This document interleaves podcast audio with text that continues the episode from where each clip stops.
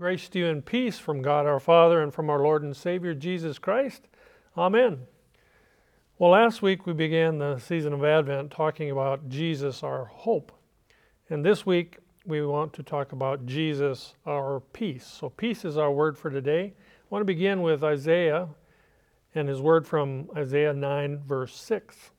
For to us a child is born, to us a son is given, and the government will be on his shoulders and he will be called Wonderful Counselor, Mighty God, Everlasting Father, Prince of Peace. Now, Isaiah the prophet spoke these words some 700 years before Jesus actually was born, and Jesus is called the Prince of Peace. The kind of peace that Jesus brings to us is not probably what most people think of when they hear the word such as peace on earth, goodwill to men.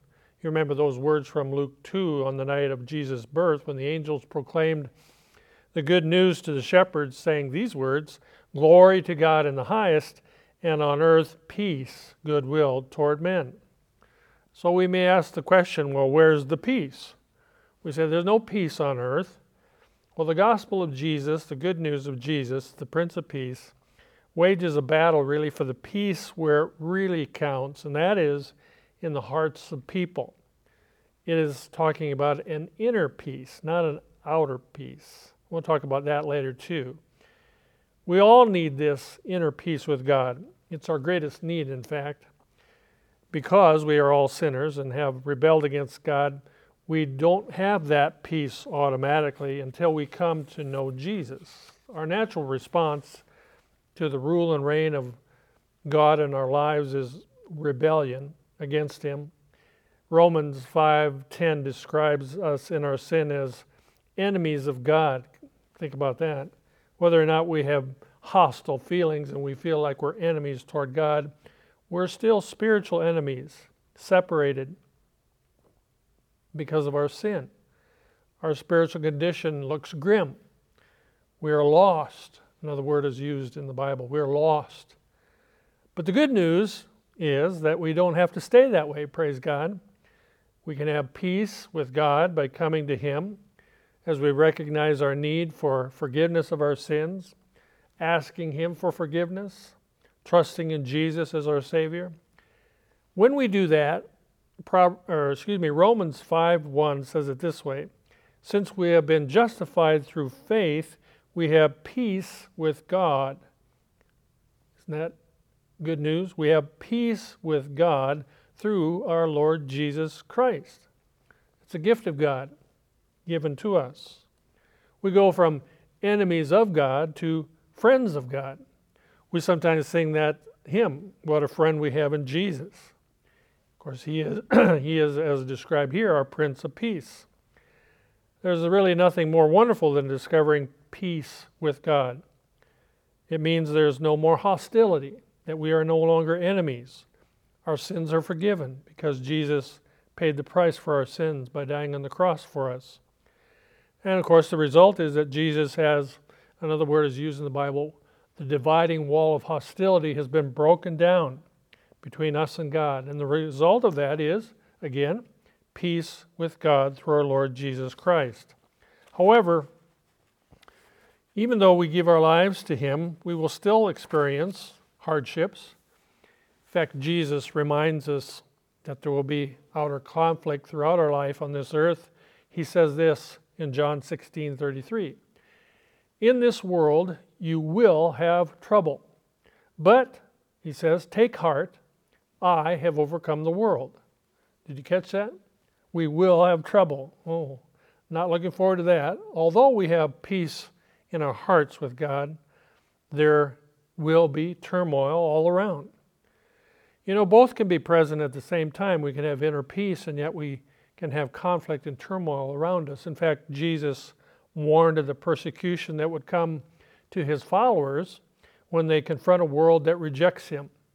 He said this in Matthew 10, starting at verse 34. He said, Do not suppose I have come to bring peace to the earth.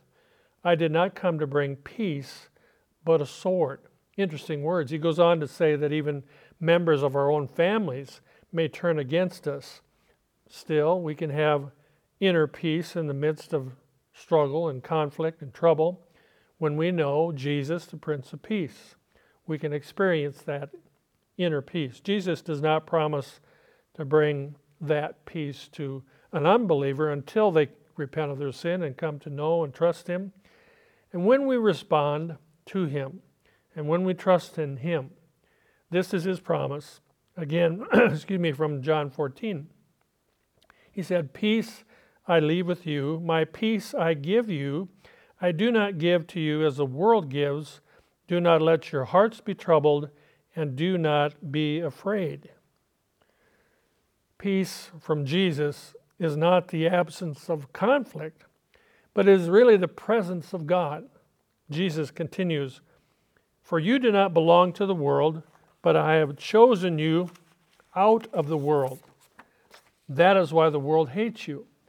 If you belong to the world, he says, it would love you as its own. But as it is, you do not belong to the world. We belong to him. We don't go along with the world in order to get along. We're called to be different, separate, in the sense of different, in the world, but not of the world, as sometimes is spoken of. We're called to follow God's leading. But what about that peace on earth, again, that the angels proclaimed at Jesus' birth? Again, that's a different kind of peace than what was expected. Jesus' first coming did not bring about international peace, peace among the nations, peace among the peoples, as some expected under the heavy hand of the Roman Empire, but as he promised to come again a second time, which we're looking forward to, there will eventually be that international peace when, as the Bible says, every knee will bow and every tongue will confess that Jesus Christ is Lord. That from Philippians 2, verse 10. So one day every knee will bow and confess Jesus is Lord. And Jesus will take that rightful place as King of Kings and Lord of Lords. And as he reigns and the nations bow in obedience to him, then there will be that kind of international peace that is so expected by so many people. But not until that happens. It will be completely different at that time than today. Only then will there be no international conflict, no interpersonal conflict, no inner conflict, no enemies of peace. What are some of those things? When a resource called gotquestions.org, I want to share a few things about what they say about inner conflict and interpersonal conflict and international conflict. First of all, inner conflict. What is that? It's when people struggle with doubts and fears and difficulties and uncertainties. Mental health professionals tell us that at Christmas time, that time where there should be peace on earth, goodwill toward men, that this time of year is one of the most depressing times of the year for many, for many people. Many are lonely, many are depressed, many are stressed out, many have unmet expectations. And so there's inner conflict within people's lives. Now, part of that may come from the second one, interpersonal conflict, which comes from such things as family conflicts, conflicts between coworkers, conflicts with strangers.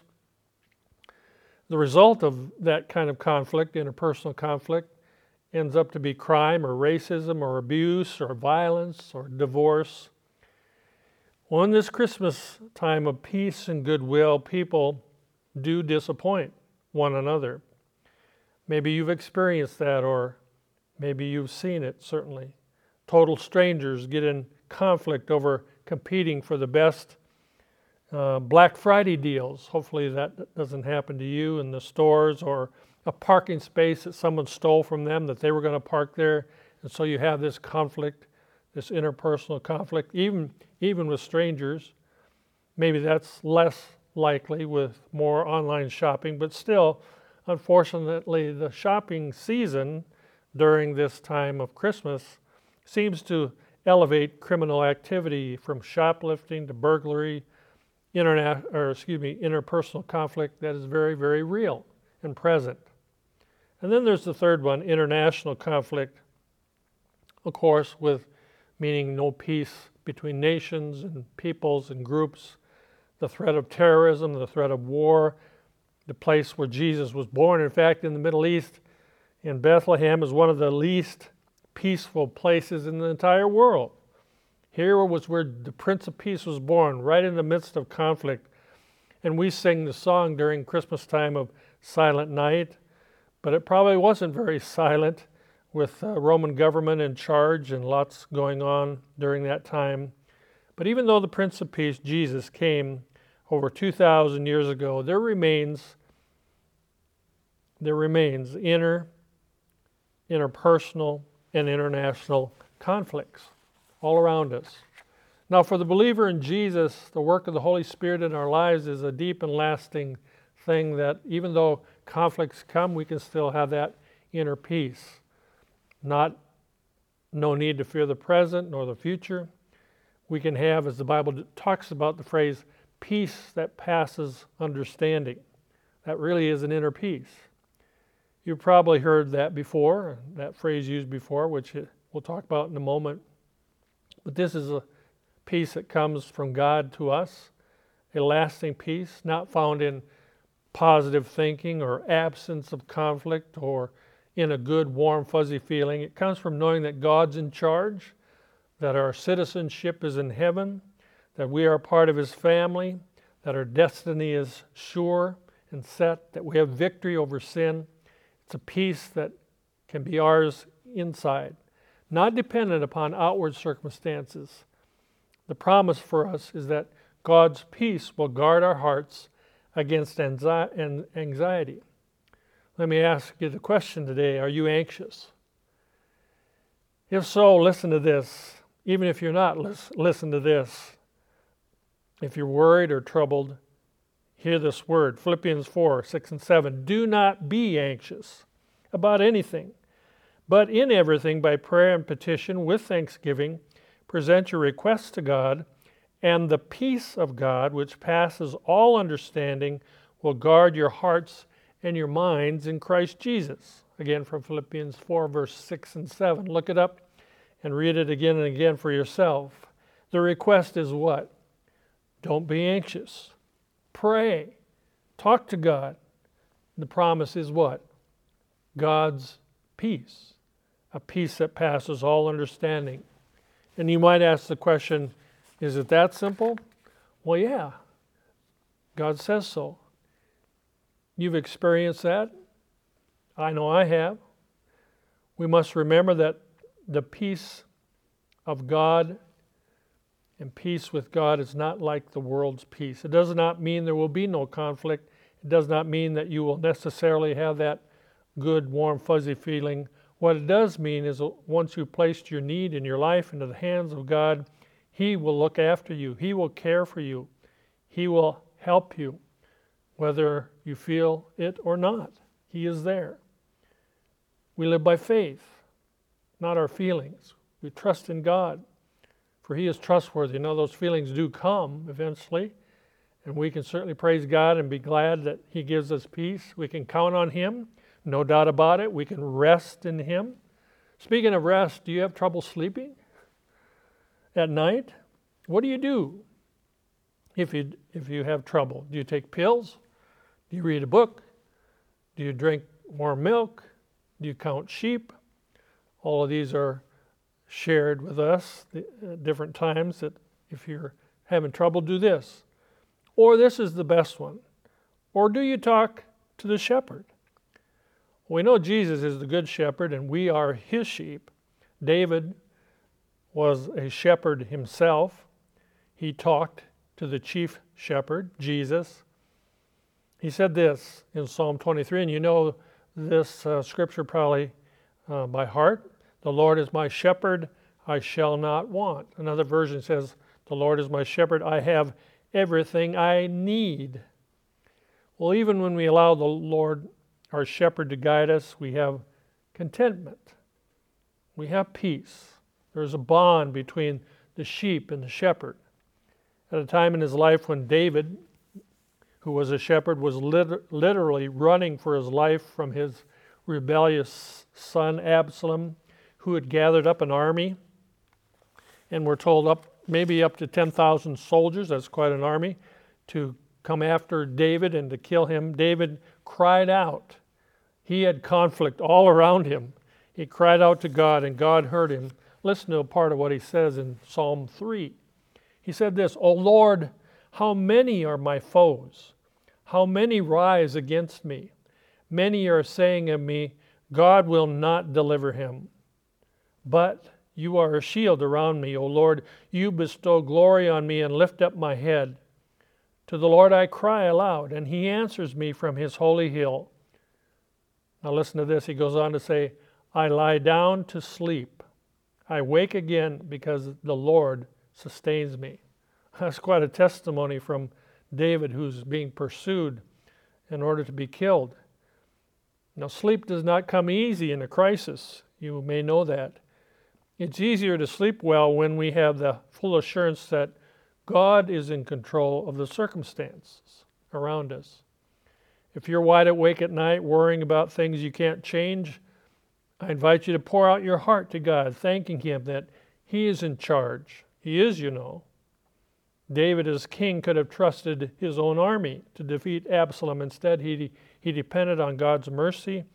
And David, who was a man of war, had peace within. Peace is being able to rest in the confidence and knowing that God is in charge. Are you experiencing that kind of peace from God today, the peace of God? There's plenty of things to panic about, I'm sure, today. Many are in panic over the COVID 19 pandemic and other issues. The history of our world really is one long case study of conflict at every level, all around, throughout the world, throughout our own nation. Peace has been elusive. Chaos, violence, fighting, wars, rumors of wars persist. So the question is what shall we do? Well, certainly the, the world needs peacemakers, not just people with ideas and good intentions, but people who can make a difference. Jesus said, in fact, in Matthew 5 9, he said, Blessed are the peacemakers, for they shall be called sons of God. The quest for peace should not begin at the peace table, but should begin with each individual heart. Because when our hearts are right with God, there is a blessing that comes from our lives called the fruit of the Spirit. You may have heard of that from Galatians 5. It begins in verse 22 saying, The fruit of the Spirit is love, joy. The next one is peace, and goes on from there. Love, joy, peace. It comes forth as we are in the Lord, Jesus, the Prince of Peace. Does your life reflect that? Does the church, the people of God, show forth this kind of peace between themselves, among others. You know, the world should observe something uniquely peaceful when people of God gather together to worship, to pray, to sing, to fellowship, to give. But if all they see and all they hear is fighting and quarreling, there's something wrong with us. This is a spiritual battle that has gone on for centuries in the church and will go on for a long time to come. James, in his letter, called those, however, who fight and quarrel among themselves adulterous people who have joined themselves to the world's standards. Now, I don't know about you, but I don't really want to be called an adulterous person, but he talks about those who constantly fight and quarrel and, and do not get along. Instead, we're called to humble ourselves. Paul wrote these words which I like. Let us therefore make every effort to do what leads to peace and mutual edification. Romans 4:19. I'd like to share that again. Let us therefore make every effort. I like that phrase. Make every effort to do what leads to peace and mutual edification.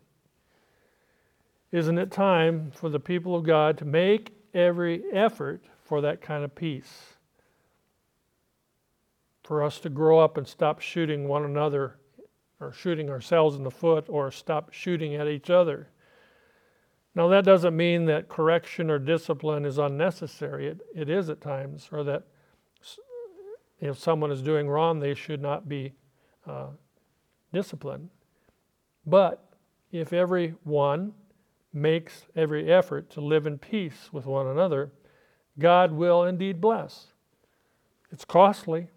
There's the pain of listening, of ridding ourselves of prejudices, of trying to understand others' viewpoints, of risking a misunderstanding and failure, of being humble, of being submissive. That's, that's tough stuff.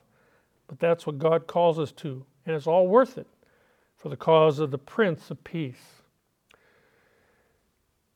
The late Francis Schaeffer, who was often called a modern day prophet, spoke these words, and I want to quote from him about he's talking about the modern day church and the difficulties that it has uh, among each other. He said this quote, I have observed one thing among true Christians in their differences in many countries. And what divides and severs true Christian groups and individuals?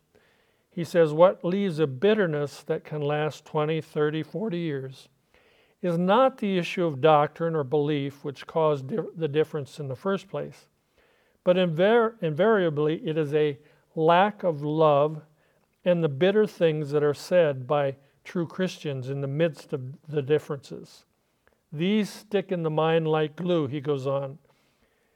And after time passes and the differences between the Christians or groups appear less than they did, there are still those bitter, bitter things that we said in the midst of what we thought was a good and sufficient objective discussion. He goes on to say, It is these things, these unloving attitudes and words, that cause the stench that the world can smell in the church of Jesus Christ among those who are really true Christians. End of quote. Wow. Now, I don't want to leave us with a negative word, but I think you get the point that it is important for us to wake up, those of us who are believers, those of us who have peace with God. Who will make a difference in this world? Who will be a peacemaker? Who will make every effort for peace, as Paul asks us to do? Well, it's you and me who call ourselves disciples, followers of Christ, Jesus, Prince of Peace.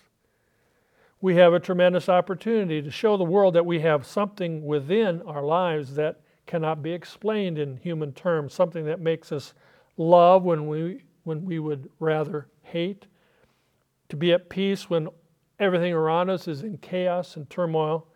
That's something that comes only from God. To live a life of peace with God is to say, I live my life each day under that Prince of Peace, Jesus Christ. I have no trouble sleeping because He is my peace.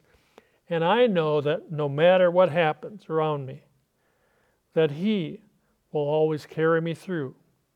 Praise God, for He is the Prince of Peace. Shall we pray? O oh Lord, you are our peace, you are our shield. You lift us up, you answer us when we call upon you. You sustain us, you lead us, you provide for us. O oh Lord, may we be instruments of your peace to a world in great turmoil. You are the Prince of Peace, not just for us, but for the whole world. Lord, may we respond in a positive way to you, to your word. Live a life of peace, making every effort to be in peace with one another but above all, to know you, for you are the Prince of Peace. In your name we pray, Lord Jesus. Amen.